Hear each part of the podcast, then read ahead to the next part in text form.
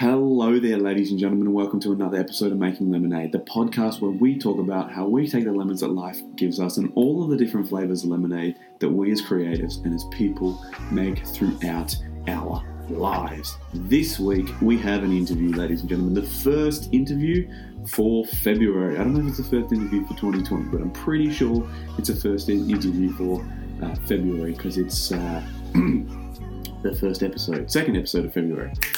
Um, and it is my friend and yours, a fellow lost boy, Insta Cam Ilo. Cam Ilo, my Sydney boy, he's, he's an illustrator, all that. Let's get into it. We'll get into the vlog and then we will get into a very, very wonderful episode with my friend and yours, Cam Ilo. All right, let's do it, guys. Boom.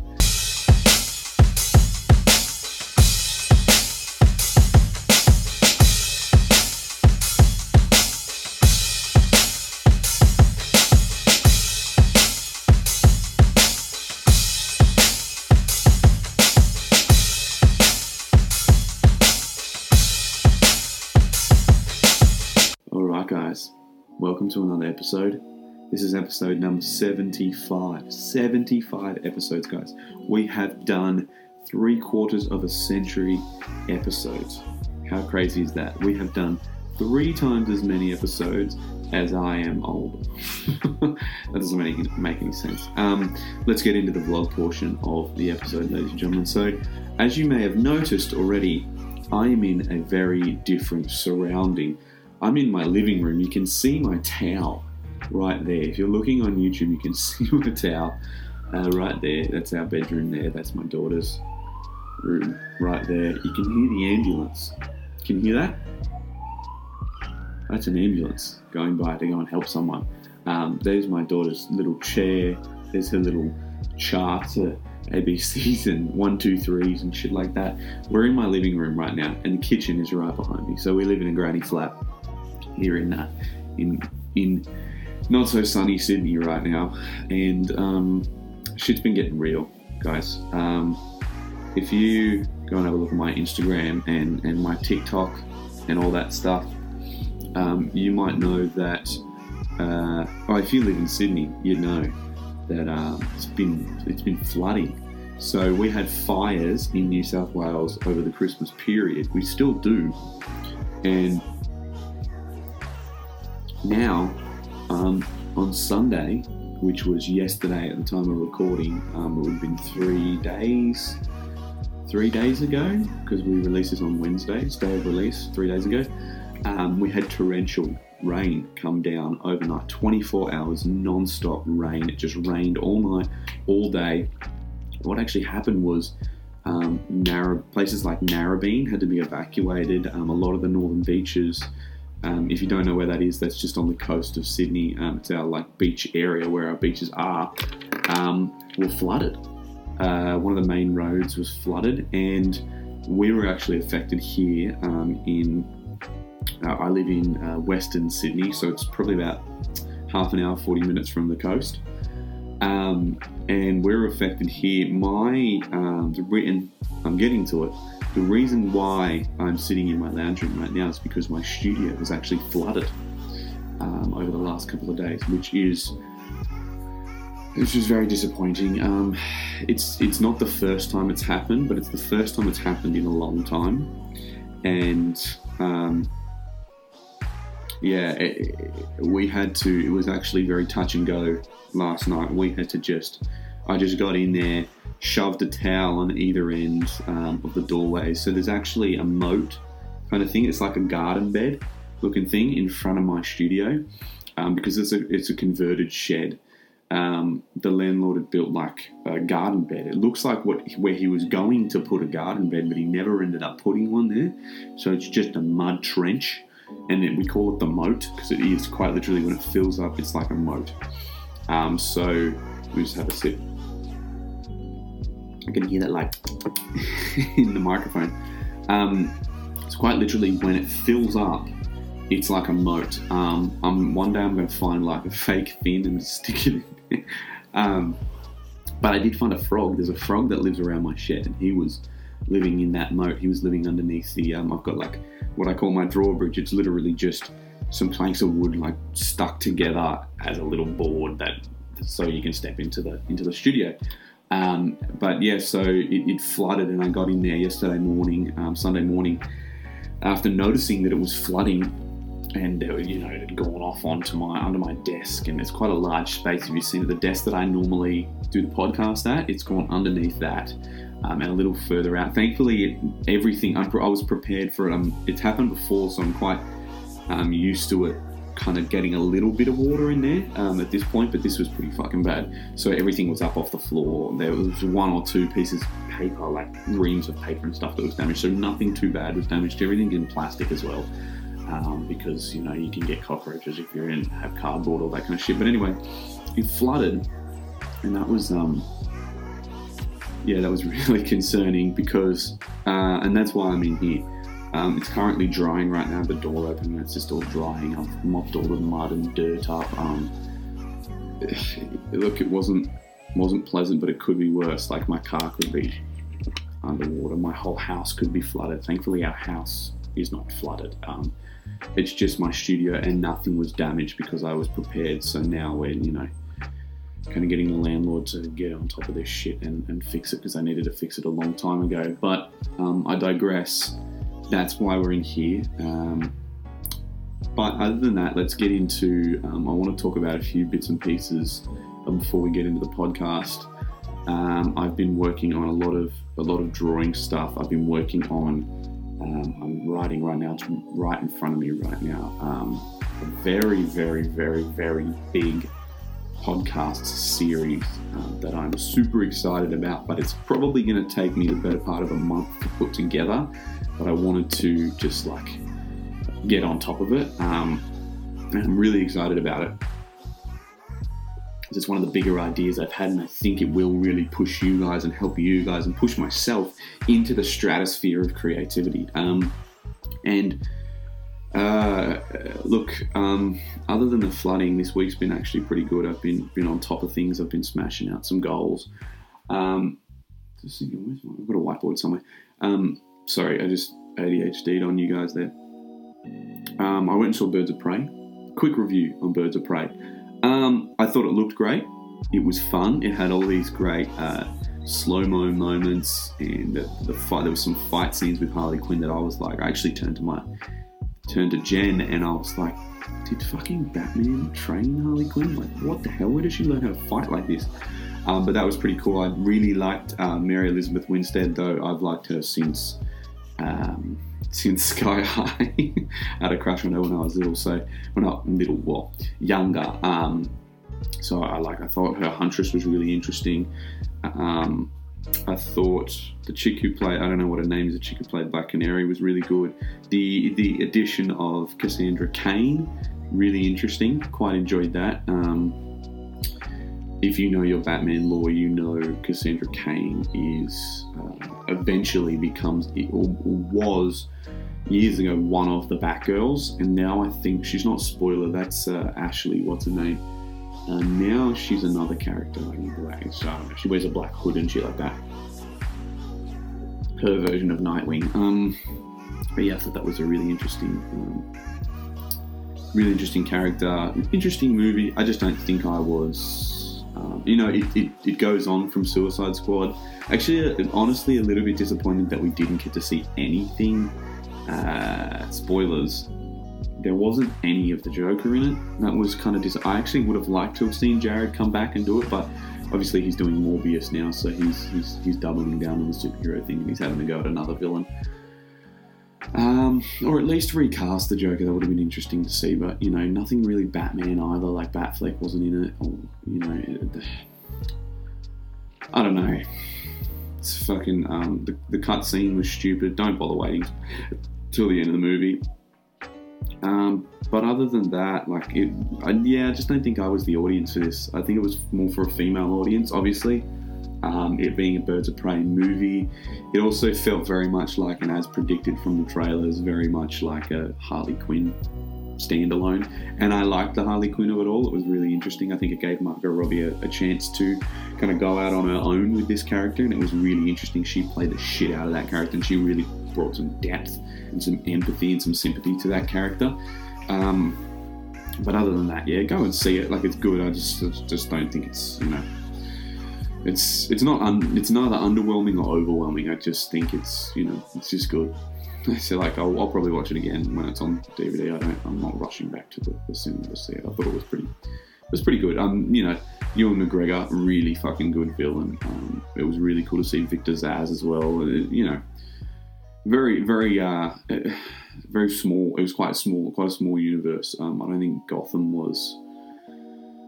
I don't think Gotham was enough of a character in it, but you know, it's, it's not the story they were trying to tell. So, um, other than that, go and see Birds of Prey. Definitely better than Underwater. Go on, if you're gonna if you're choosing between Underwater and Birds of Prey, go and see Birds of Prey.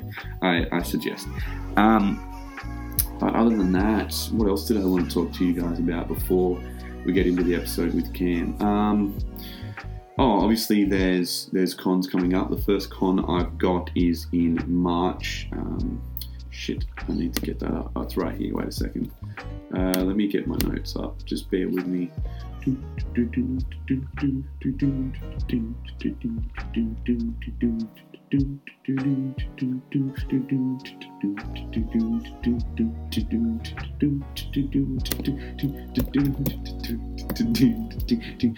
we go, there we are.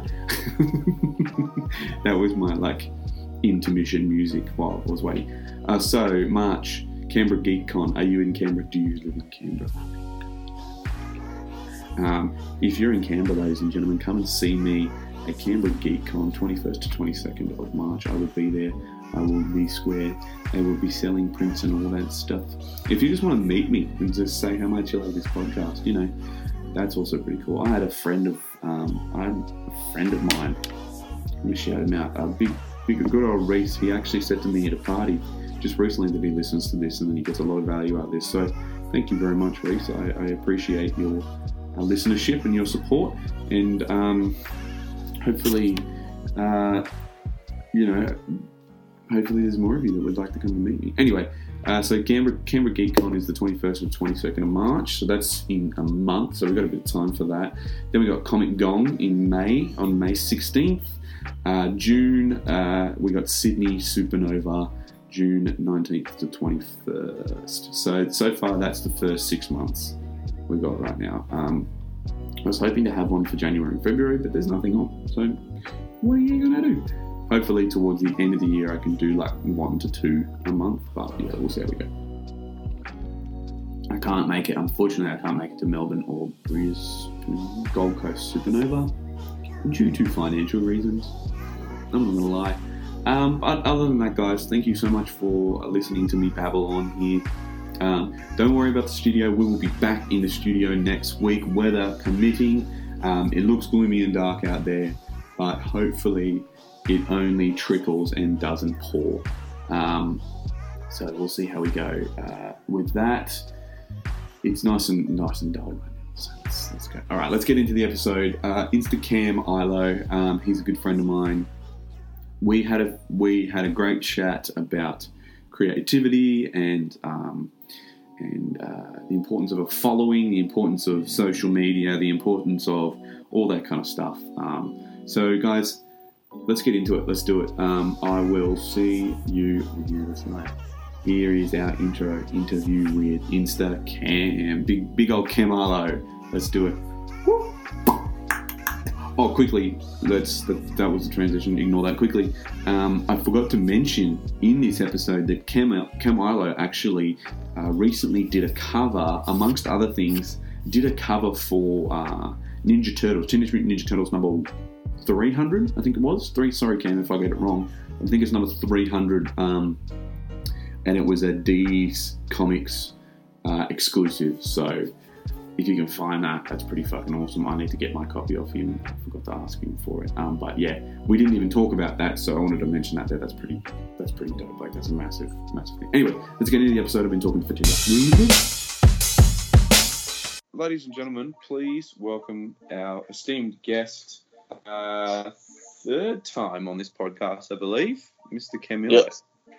Hello, everyone. Good man. Good. Welcome, welcome, welcome. You ready to talk creativity and all that fun stuff? Yeah, I'm I'm born ready, bro. So, well, let's start. What, you, what have you been working on lately, man? Uh, right now, I've got a new um, sketchbook that I actually um, I hired someone to put together for me, and um, nice. yeah, I've got new uh, sequential art um, to send into IDW samples, mm-hmm. and um, what else am I going? And that's it, really, man. And then like I've oh I've got this um you heard of that Australia Burns book? Yes, yes. You did the cover or something, didn't you? So I did the cover for that, and I've done a few pages as well inside. So I'm working on that. Oh, and I got I done a I done a piece with um with Jackson for the the Phantom Bushfire appeal as well. Phantom cool, guys nice. coming out too, yeah. And then yeah, that's it. That's nice. drawing drawing every day, chipping away at the um at the portfolio, and that's it. Very cool, man. Very cool. So how um how, how does that bushfire thing work? So you obviously did the cover, and then what? Someone have you got writers as well that are doing, and then you do you know a short story or something? Yeah, they've got like they've got a shit ton of, of people um contributing. They got um like they got you know Jon Sommariva, he's doing a few pages, and um oh shit, Tom Taylor, wow. Tom Taylor is writing oh, the story. Wow. Yeah, so they got a they got a shitload of people in there, and someone wrote a story and I'm doing some artwork for it. Right. And yeah, it's right, all right. like it's all wow, donators' work. We're not we're not getting paid or anything, but I think we yeah, hit like yeah, ten yeah, grand. We raised raised ten grand so far in pre-sales. So that's freaking that's a lot. Holy shit! Wow, yeah, that's incredible. And that's all going to who? The RFS or there's um no there's there's four or five charities they've chosen. I don't remember them from the top of my head, but um all the money's going to be split up evenly amongst those four or five charities that right. the editor has um has chosen. I don't know if it's the RFS, man.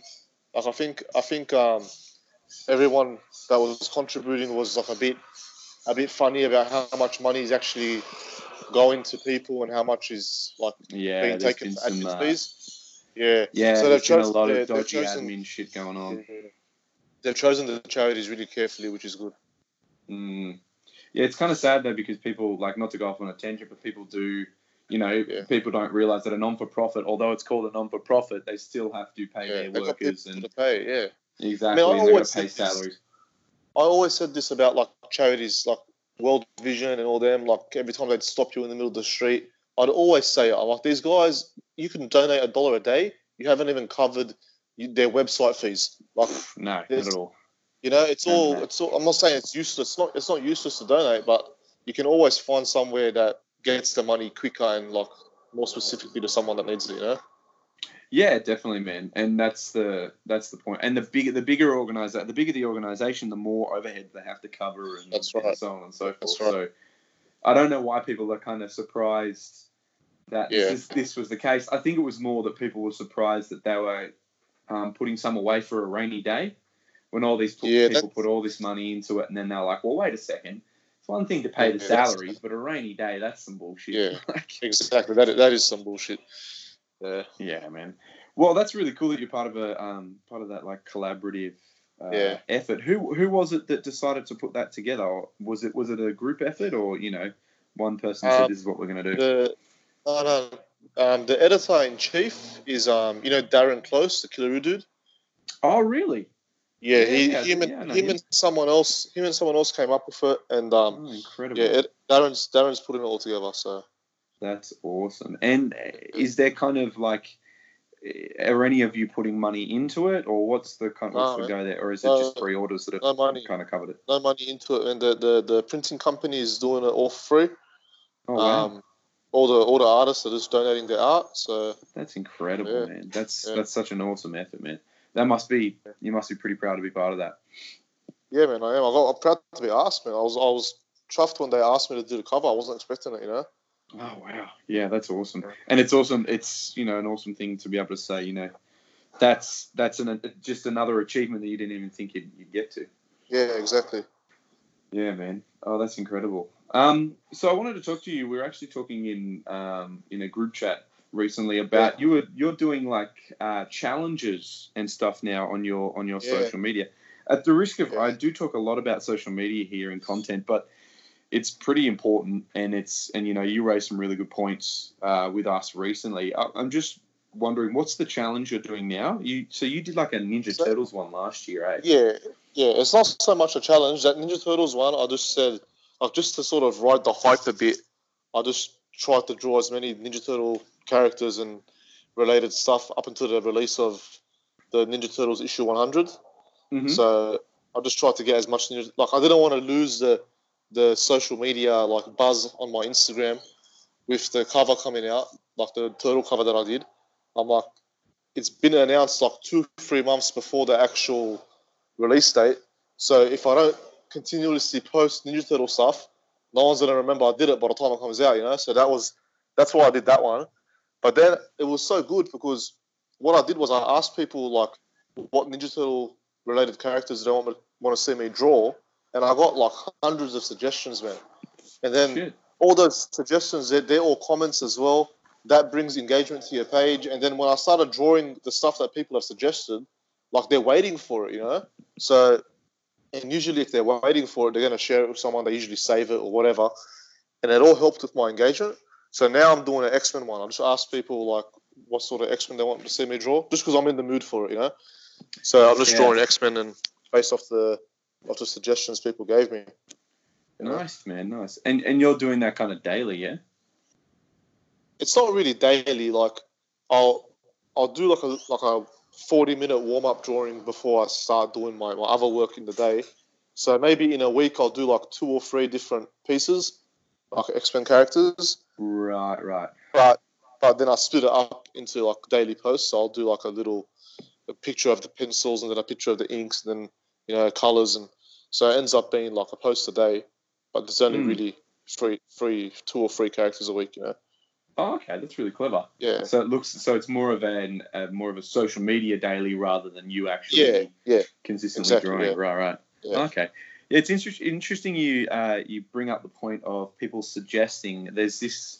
I've been constantly thinking about like there's this fine line that we walk as artists in of any form, creators of any form, especially when we've got an audience like we do, um, of like making art for ourselves that we enjoy, but at the same time making art that our audience will enjoy. Because at the end of the day, you're not really going to have like your audience is gonna isn't going to be interested if they're not interested in what you're drawing, and especially when when they suggest something like that, that's really like the ideal way to be able to draw. But you know, I'm sure you've had commissions where you've gone, "Fuck, I, I don't really care to draw that character or whatever." Like, Oh, what, like, what are your thoughts on that? yeah, yeah, well, like some of those suggestions I get, I just don't do them. You know, like if, if I don't like them, I'm not going to do it. But um, like someone suggested I draw Cable, and I drew him, because I wanted to. You know, otherwise, Hmm. like so far the X Men, the X Men ones, I've done um, Storm and Wolverine and Gambit, and none of those were suggestions. But All right. because some of the suggestions were like just I didn't like them, you know. So the next one I'm doing, I think I'm doing Rogue next. Someone suggested that, but yeah, some of them I'll, I'll do suggestions, some of them I won't. But either way, like people are waiting for it, you know. So and I'll just do it until I'm sick of it, and then I'll I'll just think of something else to draw. You know, I'll think of the next property. to- yeah, to- yeah, and you'll you'll uh, you move you'll move on yeah. to the next thing. Well, it keeps you, and there's seriously something to be said, not just about social media, but about your own skills. Like it's a double-edged sword, where when you're when you're doing, you're kind of challenging yourself, you Yeah. know, to Inktober or something like that. You're really more than anything, you're looking to to get better on the other side, and to be able to look at the first one and look at the final one and be like, well, here are clearly you know, he's you can you'd be able to do like a before and after and be like, well, look, clearly this is fucking working, so it should Yeah. work for you. No, definitely. And um, yeah, like that that Inktober stuff when, when we did Inktober, it, it started to become a thing of like your your your quality might might slip because you're just trying to get a piece out a day, and you got other Mm. stuff you want to work on. And the thing is that Inktober stuff we only suggest about like four each, four or five each. So really, most of the time you're drawing something you don't want to draw. You know. So at least this way, the way I'm doing it now, I know I want to draw X Men whether I take the suggestion or not, but I will take a lot of the suggestions, but at least it's something I wanted to draw. Like I'm in the I'm in the mood to draw X Men for a while, so at least I'm drawing stuff that I'm happy with. You know. Yeah, yeah, definitely. Yeah, exactly. And if a suggestion, like you might necessarily get a suggestion that you wouldn't have thought of yourself, but then you see, you go, oh shit, that's actually a really, really cool idea. Yeah, exactly. And then you challenge Like yourself Cable- to. Cable Cable was a good example because I never drawn him, and I probably always like subconsciously just didn't even think of him or didn't want to draw him because he's got so many pockets or whatever. But then when someone said it, I'm like, you know, I got a, I got a reason to, to challenge myself now. You know. Yeah, yeah, definitely, definitely. Um, well, I suppose it kind of brings me to this this premise of challenge yourself to create. Like, it's a really good way to um, challenge yourself to create because we could use social media as as a platform, and you know, like I was saying the other day, there's so many different platforms you can use, and you can um, broaden yourself out or do what have you. Have this many followers there, that many followers there, but at the end of the day, like challenging yourself creatively and if social media helps then like more power to you man that's Yeah. pretty fucking like that's the best way and like you were saying jackson did that as well and oh yeah, he's done that. He, he done that hundred day challenge, and he was pumping out like artwork that probably took him the entire day to draw every freaking day. You know, yeah man that that's was nice. and, and yeah, and if you see how much he improved by the end of it, like I'm pretty sure that bulk, like the bulk amount of his followers came from that 100 days. You know, like yeah he had to. It yeah had yeah, to yeah man his know? following his i remember watching his following going from Yeah. you know when i first met him at about maybe 10000 to Yeah. 40 50 60000 Yeah, like exactly. in that period of time and then it only and because of the because of the the, the reach of it from that point it only it was only Yeah. going up like it wasn't going down so That's so that was just really impressive to watch but yeah no i, I kind of get what you mean um i'm just trying to think like what's what is um hold on give me a second. My brain just had a weird weird go. Well like here's the thing there's so many ways you can challenge yourself creatively and even in your creative process you can kind of push yourself even further by you know i was never that great at colors and i try to challenge myself by putting you know choosing three or four colors and then making i don't know if you've noticed but a lot of my work recently has just been you know three or four colors and then making that kind of kind of thing work for yeah, you know whatever the drawing may be and that we all have these weaknesses and a good way to kind of challenge yourself is to actually challenge those weaknesses and see if you can't you know get better at them Yeah. um, whilst Yeah. getting better at what you're already good at yeah, exactly. No, that's a it's a big reason why recently, um, all my all the colored stuff I'm putting up is all digital colors because I know that I know that like, I lack that skill of digital coloring. okay. and I don't really see I don't see like myself improving heaps with it at the moment. But little things here and there, like I've taken from I've taken like little little things off Jackson heaps of times, man. Like I, he always puts up those like um little little clips of him coloring, Yeah. and I've jacked I, I'm I'm jacking his stuff all the time, man. Like I don't know if he notices, but like little little things he uses, I'm incorporating into mine. So like that, it's just a it's just a learning process, you know. So this way, like doing these little challenges, I'm I'm coloring two or three pieces a week, and slowly, slowly, I'm seeing improvement. You know.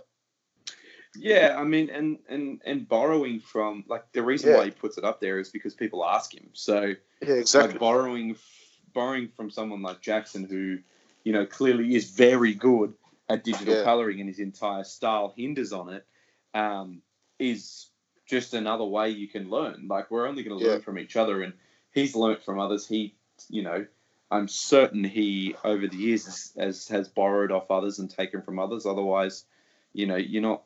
Oh No one's really. no one's. I mean, Nah, one of it's the best things I learned was reference everything. yeah, it's you know, all one of the- man.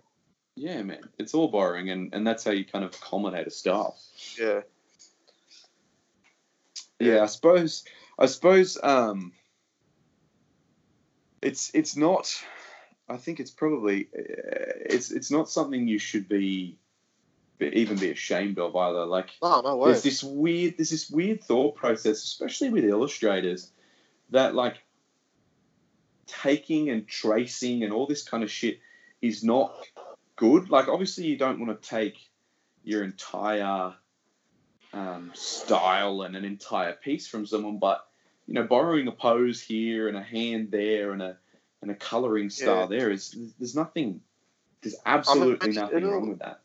It all depends, man. Like, like I think you, I think if I was to to straight up trace something, I think like I'd probably cop shit from it about it. Mm, Like if I was to if I was to grab something and, and trace it or use like I'll tell you like a while ago I, I drew this is like over a year ago I drew some Spider Man piece right and I full Hmm. jacked the pose like I full fucking jacked the pose from another piece I saw and someone Yeah. hit me up someone's like you know I recognize that pose I recognize it you took it from this piece he's like you know Hmm. just watch out you might want to like credit the original artist and his pose or something I'm like shit like it felt like crap when that guy noticed man you know like yeah, it felt yeah. like crap. And I'm like, if I want to, if I want to be like a professional comic book artist, I can't be doing that shit no more. Like the poses and stuff, I got to take myself. I can take inspiration, you know, and I can like maybe use reference like a like a photo or fucking or like I don't know like anatomy reference and stuff like that. But if I'm gonna like jack someone's pose, then I better freaking I better like uh, credit them for it, you know, because people notice. But then it's, yeah. it depends on the artist. It depends on like, you know, like, like I, I heard somewhere that like um, Boss Logic copped a few comments about one of the billboards he designed, the Spider-Man ones, because like Oh, it was yeah. a it was a pose it was a pose from the Spider-Man game, Mm. and I'm like, oh yeah, probably. You know, like, I recognize a lot of the photo references and stuff that he uses, but different sort of artist. You know, like it's a different style and different different thing he's doing. So I don't think he'd get like you know real hate for for taking an image of Spider-Man from the game and then like using his skills in Photoshop to changing it to a completely different costume or whatever. You know, like.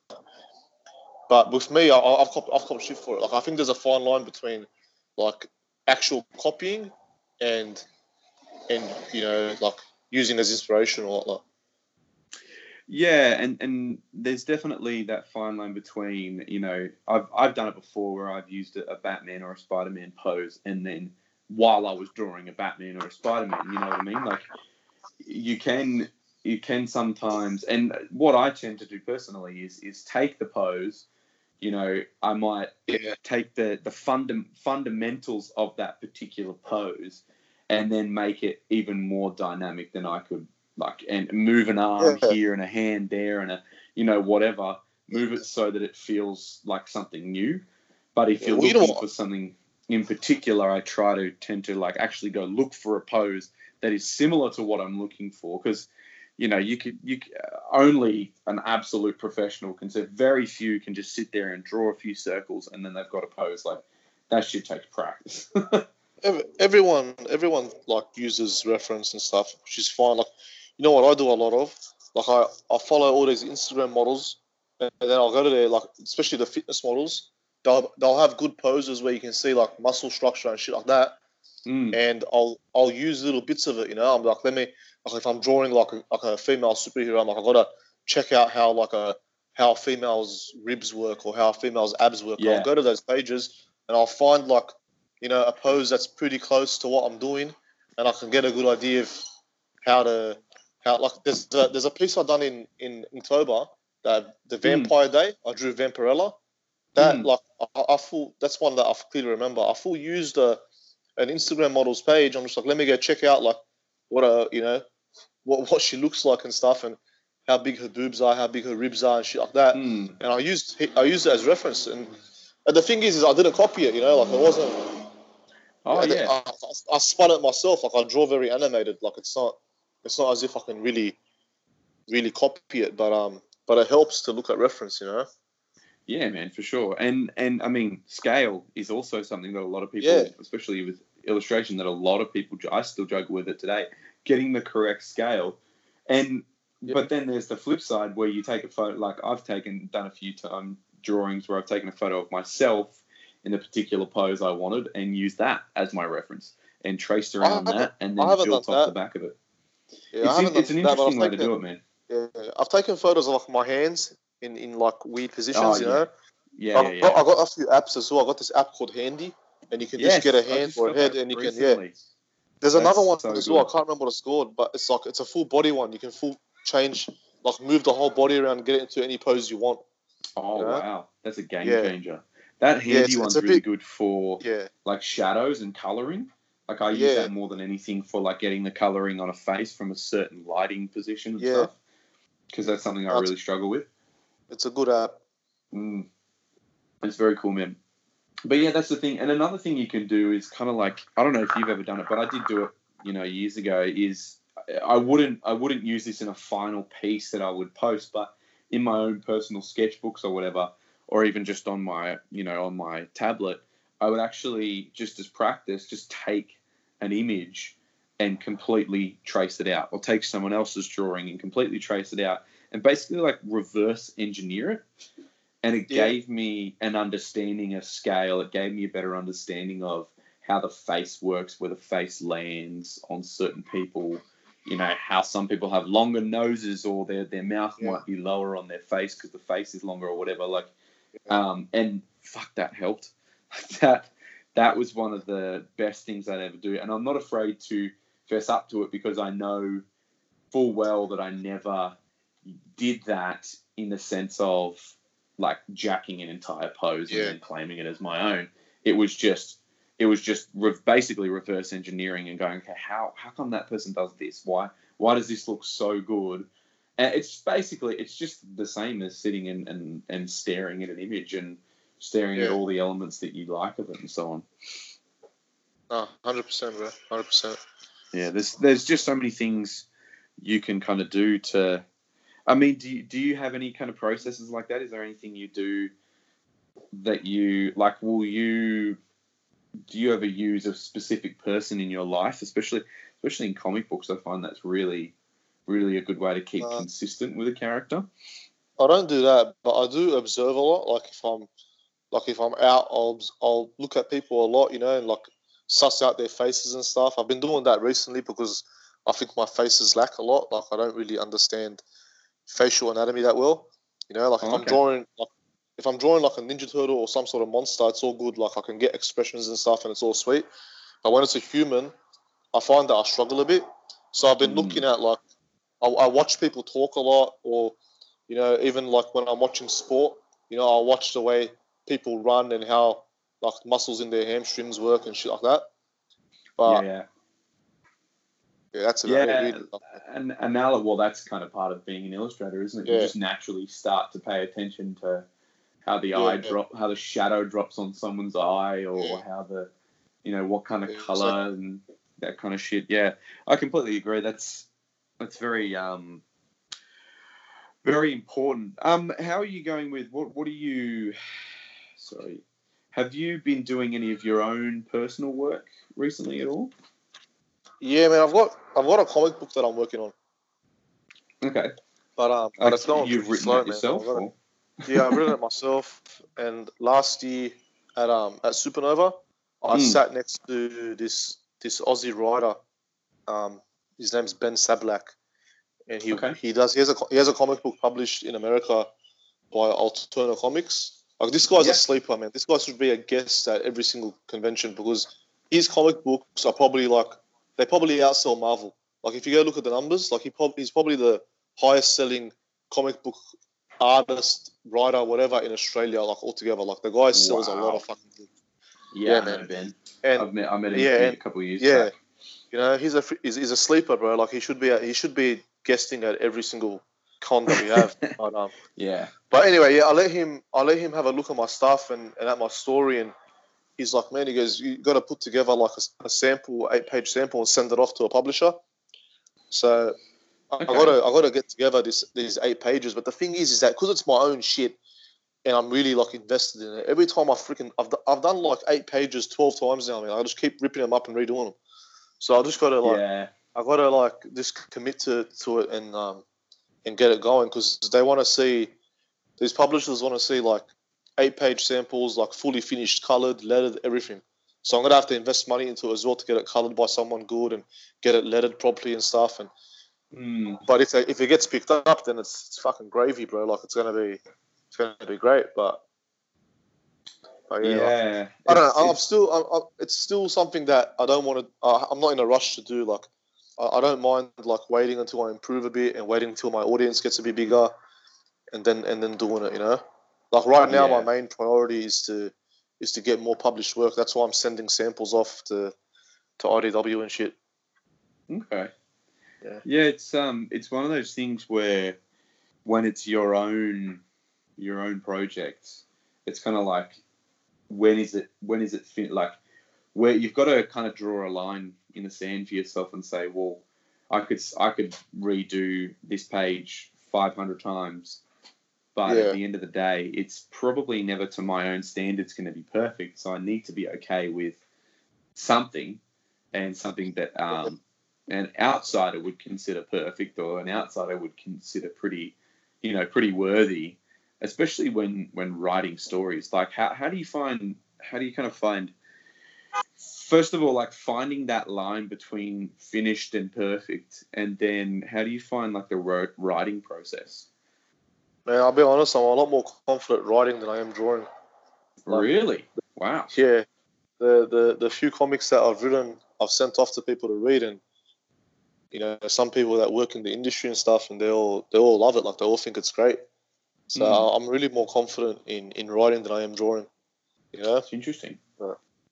There man, go. man writing, writing's a different thing. Like you know, like people tell stories to each other all the time. So you know, like since I was a kid, people have said I'm a good storyteller. You know.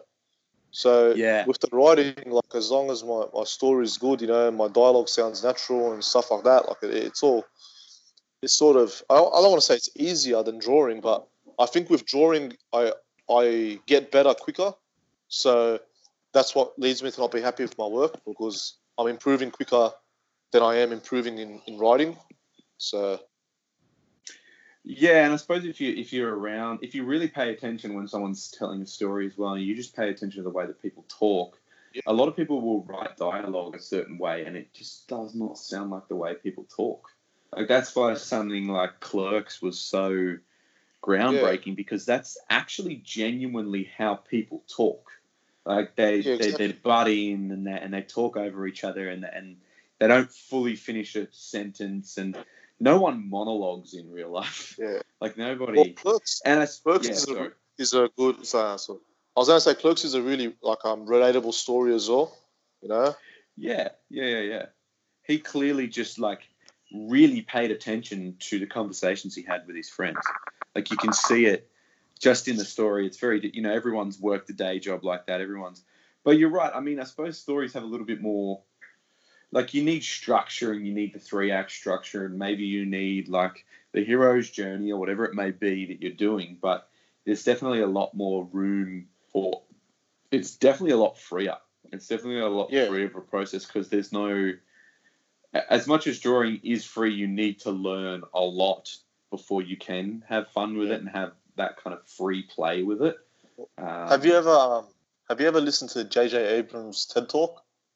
No, I haven't actually. He has this TED Talk about storytelling, right? And Mm. um, this is like after listening to this, it's it's what really made me want to write my own comic. He talks about like this this method that he uses called the mystery box. So Oh, the story will start, and he, there's always like, you know, like with with Star Wars, like, well, there's Rey, who's Rey, and then you, you find out something, and then there's another mystery, and there's always these mysteries that that the um the story is leading you to, which I think in mm. movies in movies is a bit hit or in miss. Like in movies, it might be a bit, you know, like it, it might not always work. They're having always these mystery boxes, but in comics, I think it's really good because like comics are meant to Yeah. like leave you on a cliffhanger. They're meant to continue, and I think it like that's what I adopted. I adopted that me- method in writing my story, okay. and yeah, so Wow, sounds like a game Yeah. changer. That's very that's very true because Yeah. I suppose if you think about the people who, like, every time I've noticed, I've been engaged in just a conversation in a story that somebody's telling me. Every step of the way, they're catching you with something, but they're not telling you the full story. And the best story that you can tell, like you know, there's those people that tell stories and it just trails off. or Yeah. it, it just doesn't make any fucking sense. Yeah, But then right. if you know, I've got a lot of family members that'll do that, and you go, oh well, that's fucking boring. But then there's those Yeah. people that can just catch you as soon as the conversation starts. They know exactly how to catch your attention, and then they know exactly how to keep you listening to them until the story's over, and they finally like hit that punchline, so to speak, and the story's like whoa, like, and you just keep going. And I've noticed it with myself when you're telling that right story and you figured exactly. It's kind of like stand-up comedy when you figured out how to tell that story correctly to catch people's attention. And I suppose that's kind of like the drafting process with writing, isn't it? It's just like you finally catch people's attention when you know all the beats of the story by heart. Yeah, And you know right.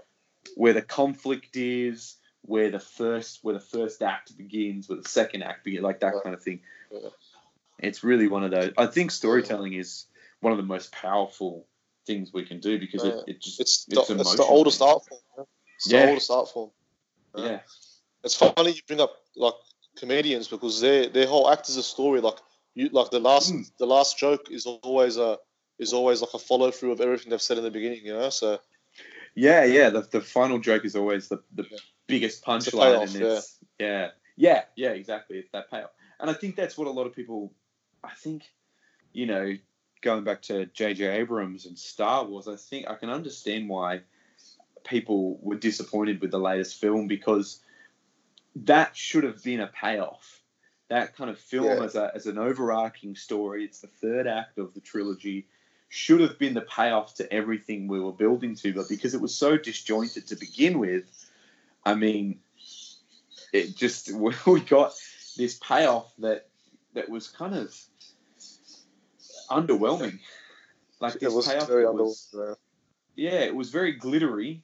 It was very. It looked great, but it was very underwhelming. And I suppose that's really good. You know, and, and you, you look at other stories like Crystal Skull, like again underwhelming because we all kind of wanted to know where Indiana Jones was and what he was doing, and then all of a sudden it was just like aliens and crystal skulls and Russians and what the fuck is going on?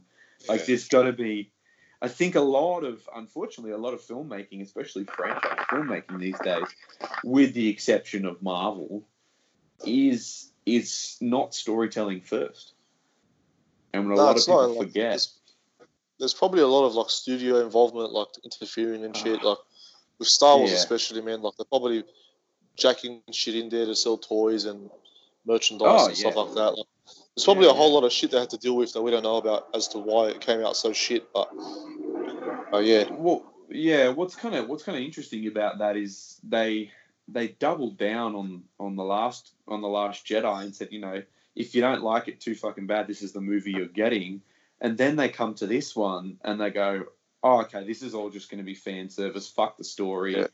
Fuck what whatever we're doing with that. Let's just kind of, you know, let's let's be afraid of the audience again and be safe as we can be. And then we're all kind of like, well, what the fuck are you, what, what are you going to do? Like, where's the story in this? And it comes back to a lot of that. A lot of those things, a lot of what I've noticed is there isn't, like, there isn't a focus on story. And we need to, we need to come back to that focus on story. you know, what things like Marvel are doing so well and, and you know, a Pixar movie, man. Pixar Yeah, is that's it. so successful because the sole focus is the theme of the story and the story that they're telling and Yeah. how it's gonna like crush you yeah. and how Yeah, it's funny. like- It's funny you said like the, the fear of the audience. I reckon it's more fear of money, man. I reckon they just they, they don't give a shit about the audience. They just care about money, and that's Well, and that's yeah, what it comes down too. to. It's like if this movie flops, then we're not going to make money on it. So let's just put in what we think people want to see. And sometimes Yeah. you just got to let the let the artist do what he wants to do, man. Like I didn't really like the Last Jedi, but um, but if they just kept what was his name, whatever that director's name was, if they just kept him on board and let him finish it who knows, man? It, it might have just felt better. It might have just like, it might have felt more complete. I don't know. Like, yeah well like you said, it, feel, it felt disjointed. You know? yeah yeah very disjointed it felt like three very different stories that weren't real like they they had threads that were connecting them but nowhere near as connected as the previous two trilogies Yeah. And I think, I mean, I personally, I I actually personally think the Last Jedi. I haven't had let the le- latest one kind of sink in yet, so I haven't seen it enough. But I personally, at this point, think the Last Jedi has the strongest story, and and that's why I love that one because the story is so so Yeah, strong. It's so Exactly. yeah. Like, you're, you're right. The, the story was probably better. I, I just didn't. What I didn't like about Last Jedi was just the add the, the character stuff they put in it that just didn't. The way like the way Luke acted, like Princess Leia Yeah. floating through the air, that shit just pissed me off. yeah, like that just shit just, elements. Yeah, it just yeah, it made me feel like he didn't understand the source material, you know. And yeah, like that's why Yeah, my favorite one was The Force Awakens. I think The Force Awakens was, was the, the best movie out of the three. Yeah, it uh, was, and I think you know, and that's the problem with storytelling is you're never gonna you're never gonna get everybody happy. And let's Yeah. be honest, like the original trilogy, not many people. There's there's people that love Star Wars. There's people that love Empire. There's people that love Return of the Jedi. Like not everybody's a fan of any of those either. It's Yeah. just one of those things where you know story storytelling's it's hard. Like it's the, not. is, the, the thing is with Star Wars that it's so big, like you don't have to like all of it. You know, it's sort of like No. Ninja Turtles. There's, there's been so many different reincarnations of, of the Ninja Turtles that some of them people hate, but like you have so much of it, you don't really have to focus on the one you hate. You just there's so Yeah. much Ninja Turtles. Just focus on what you like. Because same with Star Wars, man. Like there's so much Yeah. of it. Who cares if you don't like some of it? You know? Yeah, that's be- That's the beauty of those kinds of universes, like you know, comic books, man. Exactly. You you could Exactly. hate you could hate any fucking comic book you want, Yeah. but there's a throw a rock and there's another hundred Exactly. that you could read and just It's the same thing with Batman, man. Like when, when Ben Affleck Oh, got yeah. Batman, was like, "Well, he's gonna be shit." Like no one's liking it. Even if you didn't like it, who cares? You know, when you've got like another four Batmans before him. You know? know, say give it another five years, there'll be another one. Yeah, and lo and behold, there is. Exactly. Yeah. It takes you know you get about a five, six, seven year rotation on one Batman, and then Yeah. you move on to the next one. That's the beauty of it is there's so many different versions of of all these things and so many different um, styles and like it comes back to does does that actor or does that particular version of the character suit the story that's what a lot of people i, I didn't like that batman i didn't like that stuff well but did it help move the story forward that's the most yeah. important part did it va- was it valuable to the story so i suppose story's one of those things man like it's an it's emotionally driven like I've been thinking a lot about why it is certain stories just connect with me emotionally, and why it is certain things like why do I, why do I connect to Star Wars? Why do I connect to Batman? And how can I replicate that to other people? But sometimes it's even external, like where you were when you first saw it, who you were watching it with. You know, you might some people might have watched something with their dad or their, their cousin or who, whoever their brother sister name it and that's why they love that thing because that person may not still be around or they, there's so many different variables in story that as long as you tell a good story you know and that's a trick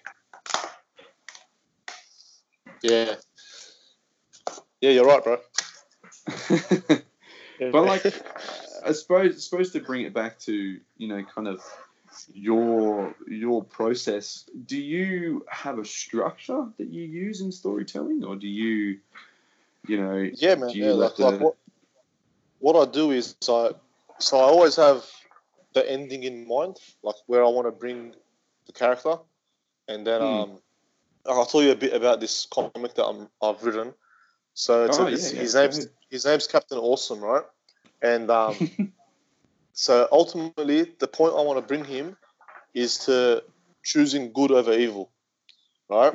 Okay. So that's the, that's the, that's the end. That's the end spot I want to take him to. But um, the way he works is the the more people love him, the stronger he is. So he's, he's he Mm. finds himself at a he finds himself at a time where like humanity doesn't really need a hero. So he's starting to fade away, and, and if people don't like him or need him, he's gonna become nothing. He's gonna just disappear. So he needs to somehow Right. find this find this love, and the whole the whole problem is is that he figures out that if people don't love him, he's gonna die. But if people fear him, he'll also become stronger. So it's sort of like Mm. reflects, reflects on society. Like the, the people you respect the most are people that you either fear or you love. You know, Right. So he- yeah. to stay alive, he sort of becomes a villain. You know, and ultimately, I want to take him to the point where he has to make the choice whether do I just do this to stay alive or do I just do the right thing. So from I have the end point, and then I'll use that J.J. Abrams mystery, mystery box shit to like write the story in a way where the audience doesn't know what's happening. So you're figuring it out with him. Like he's it starts off and he's he's sort of feeling weaker and stuff, and you, you think why is he feeling weaker? And then while he discovers it, you discover it. So every time he discovers something, I, I try to Ah. interject something in the story that you don't know. So you know, That's fucking clever storytelling, man. Yeah. That's fucking cool, man. That's actually a really cool way to go about it. So, why is it that, like, I know if there's this common contention with with writers and stuff like that, like, some people like to find the end of the story, but then you have like a Stephen King who who likes to let the characters tell you the story. Oh. Like, or, is Stephen it because you like to kind of get to the end so that you know where you're getting to, or you know? It's you know what it really is, man. It's because I'm a dumb cunt. Like Stephen King's so smart to do that shit. Like, I, I, if I don't have the if I don't have the structure and the end goal, I'll mm. probably write a shit story because I don't know where the hell I'm going. You know? Yeah, yeah, yeah. Okay, fair enough. Yeah. I like to. I personally like to really flesh out the characters so that I know. Um, like there's there's two schools of thought, I suppose. There's multiple schools, but the two schools I kind of res- really respect is, yeah, is like, um, where are we going, or there's the other school of thought, which is basically like, um, know your characters so well that when you throw challenges at them, um, you'll know exactly what they're going to do with it. Like you'll Yeah. know exactly where they're going with it, um, exactly how they react. But the trick is your characters are going to evolve, so you also need to. Be, that's probably the trickiest part. You also need to be able to know how they how they're going to react once they've moved forward and once they've evolved. Yeah. Yeah, it's So tricky, man. of yeah, yeah, true. and and especially the the good turning turning bad or the bad turning good kind of thing. You need you need to really give them some genuine um, Yeah, reasoning to do so. exactly. Exactly. Well, man, if you if you were gonna die, and someone's like, if you be a bad cunt, you'll stay alive. What do you do? I'd probably be bad if even if I didn't die. You know, like Yeah, yeah, I want to get him in such a desperate situation where he has to be bad for just to survive. So like the reader can sort of sympathize with him. You know, like the best Ah, villains, right? you, feel like they're not really villains. You know, Yeah, yeah. so that's, how I want to. Yeah, well, the best villains you can sympathise with to a certain point as well, I suppose. And that's the Exactly. that's the trick. That's the tricky part, isn't it? It's like Exactly. finding that balance, and it's funny. I Yeah. mean, I mean, a lot of people will, will write a story from the point of view of you know this character is similar to me. I found some of my early stories was just the character was an you know an alternate universe version of me. So for me to be able to understand their their motives, I would just well, what what would I do? What would Yeah. I do if I went through all this shit and and came out on the other end in in such a bad way that, like you said, you know what it what my motives were so fucked up that where would where would I end up? What would I what would I do in this particular situation? Yeah, exactly. And it's it that's that's really an interesting interesting way of going about it, man. I'm I'm I'm intrigued to uh, to see what you do with this with this story because and now I'm inspired to sit down and write some more. yeah, man, I'm, I'm excited for it. yeah, yeah. Do you write with anybody else? Like, do you do you co-write with anyone, or you just kind of bounce ideas uh, off people? And I have I haven't haven't co-written with anyone. I'm not close to the idea, but I haven't done it. Yeah. Oh, okay, fair enough, fair enough. Yeah, I mean, I, I I've I've got a story I'm writing with my with my brother-in-law. Actually, it's just a we need to prioritize it. But what's really interesting is um, having multiple schools of thought on something is yeah is definitely one way to write a story. Like it's definitely, especially when when you create some characters and you throw them at somebody else and you run through their filter. Like far out, man. Yeah. Changes shit. It, it you, you can Yeah. really because they can they can look at it and go, well, no, I think this character would actually do this, and I think Yeah. this character should go through that to get to there and to, you know. and then you can fuck with the structure. You can fuck, you can Tarantino it and just bounce the timeline all over the place. Like it's all really, really up to you. Yeah, true.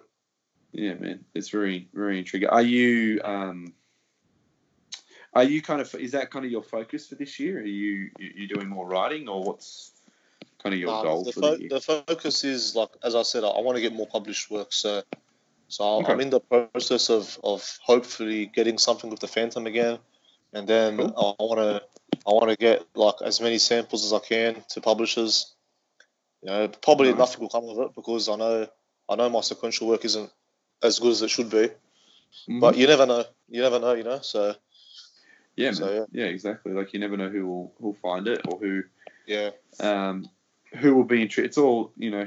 That's the that's the thing. The tricky thing with art is it's subjective. So you you can look at it from a uh, from a financial point of view and say, well, you know, this is this is good, but you know, like you were saying, a following as well is is one thing that's that is Yeah. is a proof is tried and true, saying that well, people are interested. So yeah.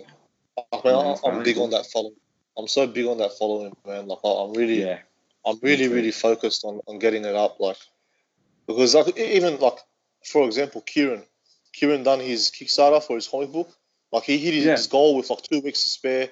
You know, like that, that shit's money, man. Like that all came from his followers. Mm. You know, it's not just Yeah. random people clicking through Kickstarter being like, "Oh, I'll, I'll donate to this. Looks good." It's people Yeah, that follow definitely. him that want his work. You know, so you got to get those followers, man. Like I don't Yeah. think I have enough followers that actually spend money on me. You know, I got a handful, but I need I need followers that spend regular money. Yeah, Mm, mm. Well, there is this there is this idea of um, that I've been kicking around with as well that I've been really working on is, you know, you could have is is like one thousand true followers, and yeah, if exactly. you do the math on that. yeah, if you do the math on a thousand true followers, um, and they give you a thousand dollars a year, like Or 100, 100 bucks a year. yeah, Yeah, if they give you bucks 100 bucks a year, they you're on you're on six figures. you know, yeah, so Yeah, man. Yeah. So and and what much you know, obviously we're not the kind of people that want to be, you know, super rich and famous. If we're illustrators, we're we're doing it for the passion, and you don't. I don't know that that anyone really needs. Let's, let's be honest here, man. No one really needs much more than a hundred thousand dollars a year, and even by that Yeah. that's that's but I That's a want it. lot of money. I want I Oh, want yeah. more than 100 million a year.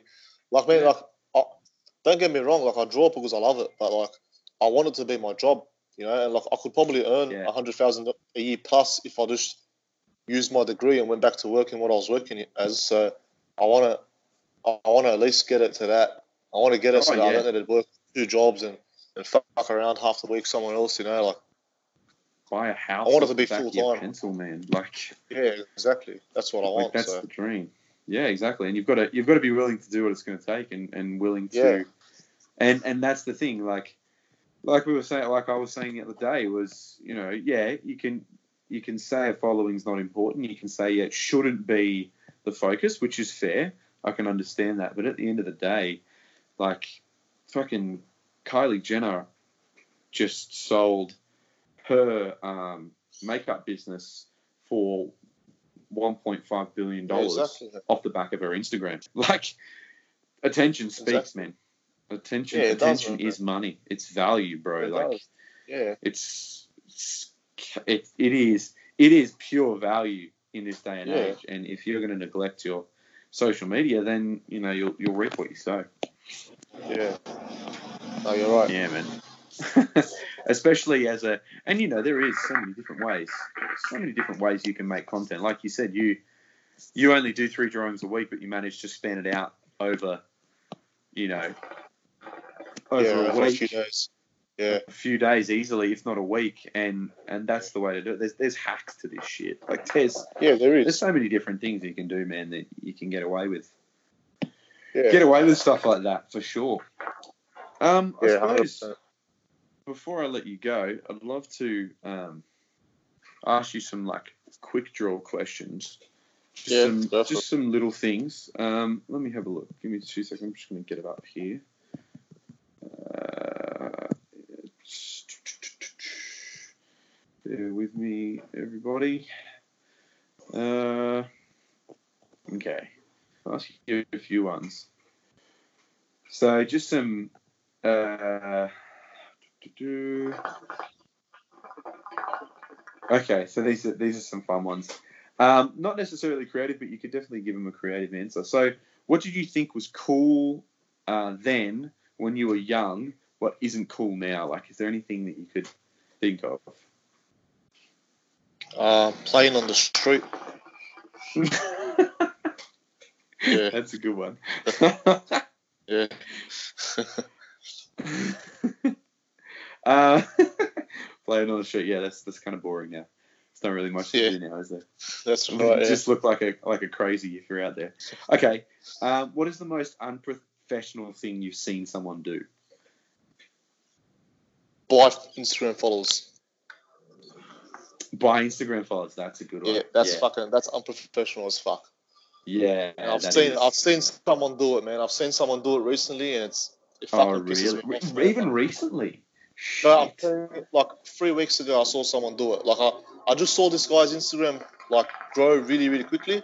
Like you know what, man? Like this is probably this is probably like really vain of me, but let me go, let me go search him up on Social Blade.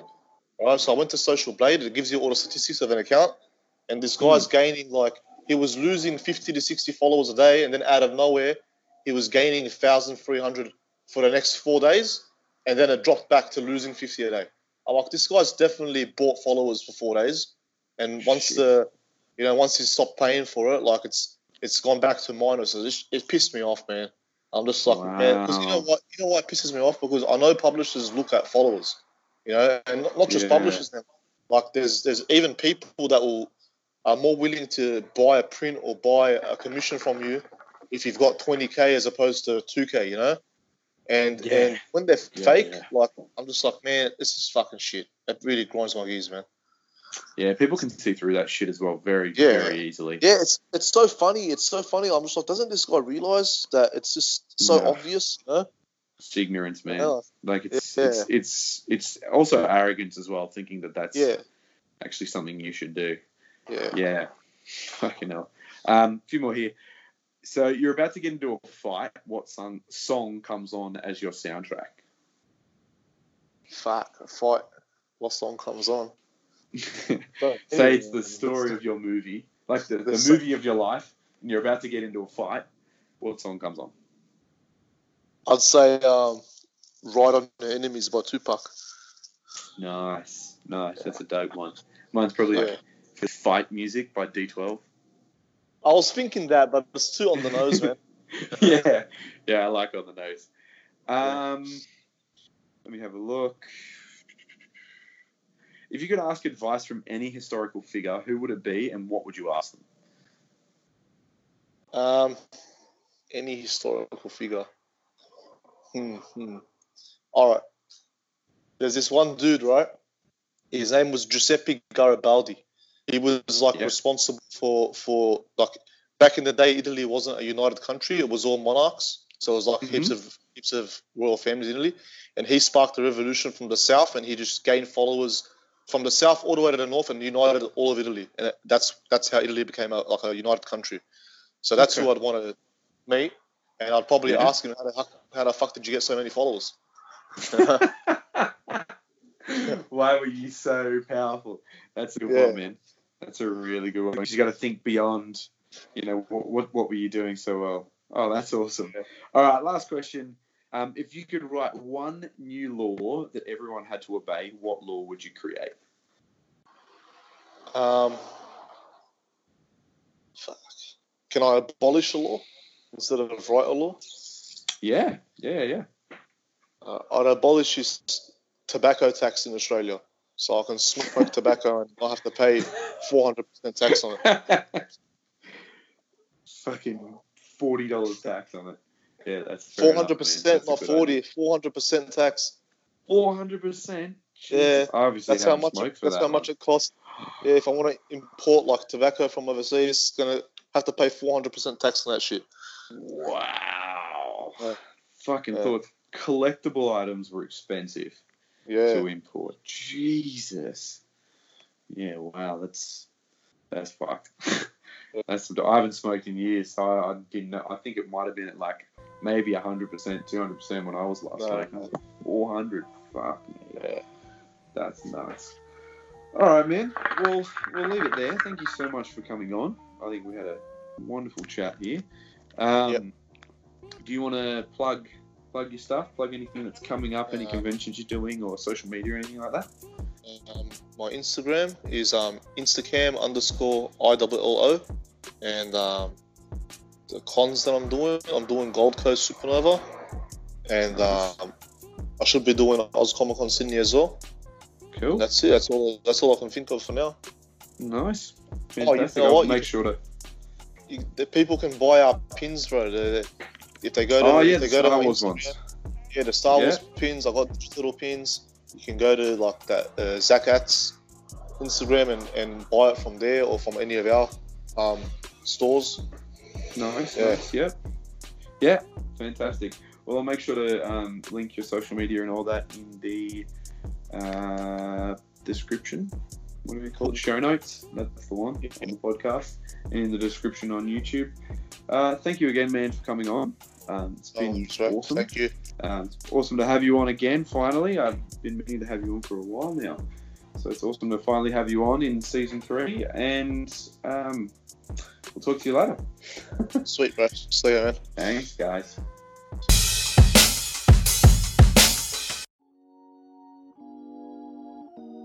You all very, very much. Um, that was a great interview. One of the longer episodes we've done recently. But, you know, I love giving you guys as much content as possible. So the longer it, longer it is, in my opinion, the better. So, it's fantastic. Um, let me just get the plugs out. Uh, so you guys heard in the intro, I will be at certain conventions this year. Um, there is plenty of places you can see me this year. Uh, you can go to my uh, my website if you want to see more of my work. You want to see more of the podcast. Please subscribe. Uh, please take your time. Sorry, bear with me. Um, I have lost my plugs. Uh, fick. Come on. Come on, come on, come on, come on. Oh, there we go. Okay. Let's do a proper outro. Um, okay, thank you so much for listening. Um, thank you so much for listening. I seriously, I love you guys so much. If you want any more information on my on my everything on making lemonade, you want some information on um, Cam, he is predominantly at Instacam ILO on, and you can find the link in the descri- in the show notes on the podcast, and you can find the link in the description below if you're watching on YouTube. Um, other than that, ladies and gentlemen, um, you can find information on me and all of my episodes that I do here, all my theories, uh, my my blogs. Um, you can sign up for my mailing list, all that kind of shit. Um, at my website, www.jordanmorpethart.com. Um, you can also contact me on Instagram, TikTok, and Twitter. All Jordan Morpeth Art. Twitter is just Jordan Morpeth because apparently my name's too long. So I've got to come up with a new username once I run out of business cards um, that can go across the board. Um, you, if you could please, if you would like to support the podcast, please just take a screenshot of the episode and share it on your stories on Instagram, Facebook, Snapchat, or wherever you socialize in the World Wide Web. Make sure to tag me at Jordan Morpeth Art or at Make Lemonade Podcast. Um, also, you can leave a review on iTunes. If you could leave a review, that would actually be so helpful because what reviews do is it helps others find the podcast. It helps others find what we do here at Making Lemonade. Um, it helps them um, what it does is it, the more people who review it, the more people who um, let people know what they think about it, the more it actually ranks in the iTunes, Apple podcast um, ranks. Fortunately, you can't do it on Spotify, which is frustrating, but on iTunes, if you could leave a review or if you want to leave a comment in the YouTube down below, please subscribe. Hit that notification bell as well so that you get notifications for all of the new podcasts. Um, but yeah, if you put that review, it will put us next to other creative podcasts, illustrated podcasts, Star Wars pod, whatever, whatever it may be that it thinks we are all about. Um, particularly other creative podcasts is what I hope um, to be ranked with. Um, and it will help put us up there, help get this uh, get this podcast out there, and, and more people listening because that's what we want, ladies and gentlemen. That's why we do this. We want to help people. We want to give value. We want to help people make lemonade. At the end of the day, um, you can also find the video version on YouTube. You might be watching it right now. You might not be, um, but yeah, the video versions are on YouTube every week as well. Uh, they come out on the Thursday of every week. So we put out the audio first and then we put out the video. Okay, thank you all again so very much. Um, I love you so much. Uh, I've been your host, Jordan. This has been Making Lemonade. And as always, ladies and gentlemen, stay weird. Enjoy the song of the week if you're listening to the audio. Because YouTube will cancel me if I put audio of other people's songs. Enjoy, guys. I love you all. Take care. Have a wonderful week. Mwah. May the force be with you.